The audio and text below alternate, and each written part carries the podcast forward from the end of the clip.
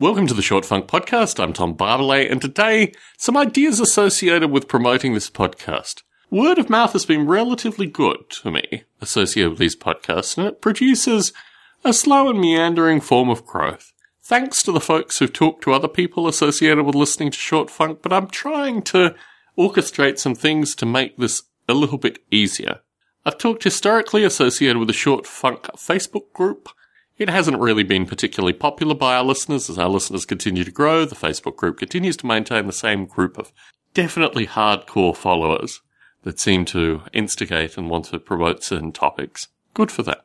But I'm interested actually in exploring the vast numbers of people that listen to this podcast but don't actively participate. And in this regard, historically, I've put out t-shirts. I've made offerings to the contact gods associated with getting in contact.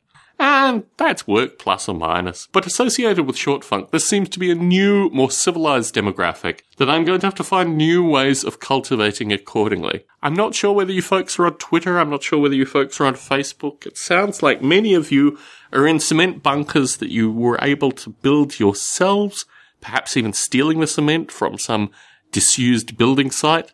But I have to say hats off to you because the metrics that I can use to indicate whether or not people are listening to this all seem to be pointing in the definitive growth direction, which seems to indicate I'm not annoying people enough or certainly this word of mouth thing is working. If you're particularly passionate about short funk, and many people are, many people actually contact me in person associated with this in my physical form, ladies and gentlemen. If you are particularly passionate about short funk, please consider emailing me. I'm going to record a podcast associated with email in the foreseeable future for now, consider my name barbalet at gmail.com. It's not the most opportune email address. I'm not a huge fan of Google, but it's the one that works for now, and I will be sure to record a short funk on this lamentation going forward.